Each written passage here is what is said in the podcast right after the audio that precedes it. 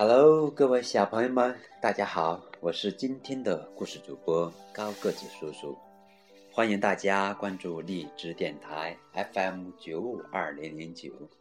今天要给小朋友们讲的绘本故事叫《小红帽》。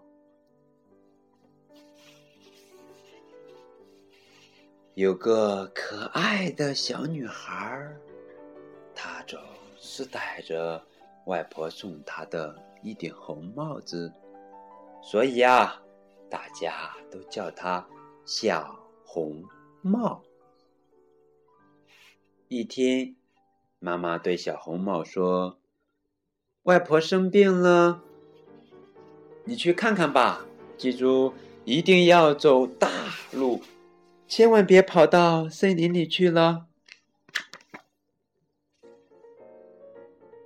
一路上，小红帽一会儿追蝴蝶，一会儿采蘑菇，很快就离开大路，走到了森林里。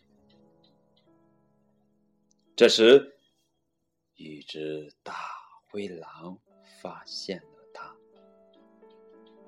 小姑娘，你要去哪儿？大灰狼。笑着和小红帽打招呼。小红帽说：“我要去森林那边的外婆家，她生病了。”狡猾的大眼灰狼眼珠一转，想到了一个吃掉小红帽和他外婆的坏主意。他让小红帽采些鲜花送给外婆。然后趁机赶在小红帽前面到了外婆家。大灰狼敲了敲门，细声细气的说：“外婆，我是小红帽，我来看您了。”外婆一听是小红帽，高兴的开了门。门一开，大灰狼就朝外婆扑了过去，咕噜一下，外婆吞到了肚子里。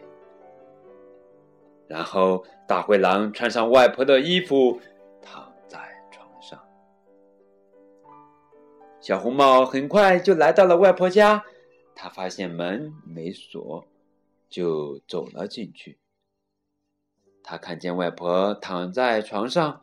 样子看上去很奇怪，小红帽好奇的问：“外婆，您的耳朵怎么在这么样大呀？”大灰狼学着外婆的声音说：“嗯，是为了方便听你说话呀。”小红帽又问：“您的嘴为什么大的吓人呢？”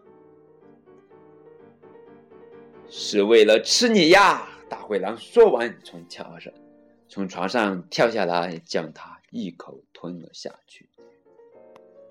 大灰狼吃饱后，躺到床上呼呼大睡。一个猎人恰巧从窗外经过，发现了大灰狼。猎人悄悄地走进屋里，拿起剪刀，剪开了大灰狼的肚皮。小红帽先跳了出来，接着外婆也出来。小红帽从屋外搬来几块大石头，塞到了大灰狼的肚子里。外婆则拿起针线，快速的将狼的肚皮缝了起来，缝了起来。大灰狼醒来后，吓得赶紧逃跑，可他的肚子实在太重了。所以一站起来，就重重的跌倒下去，摔死了。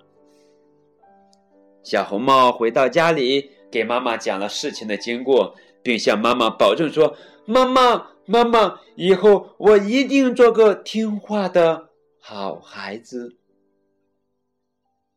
好了，小红帽的故事讲完了，谢谢小朋友们的收听，再见。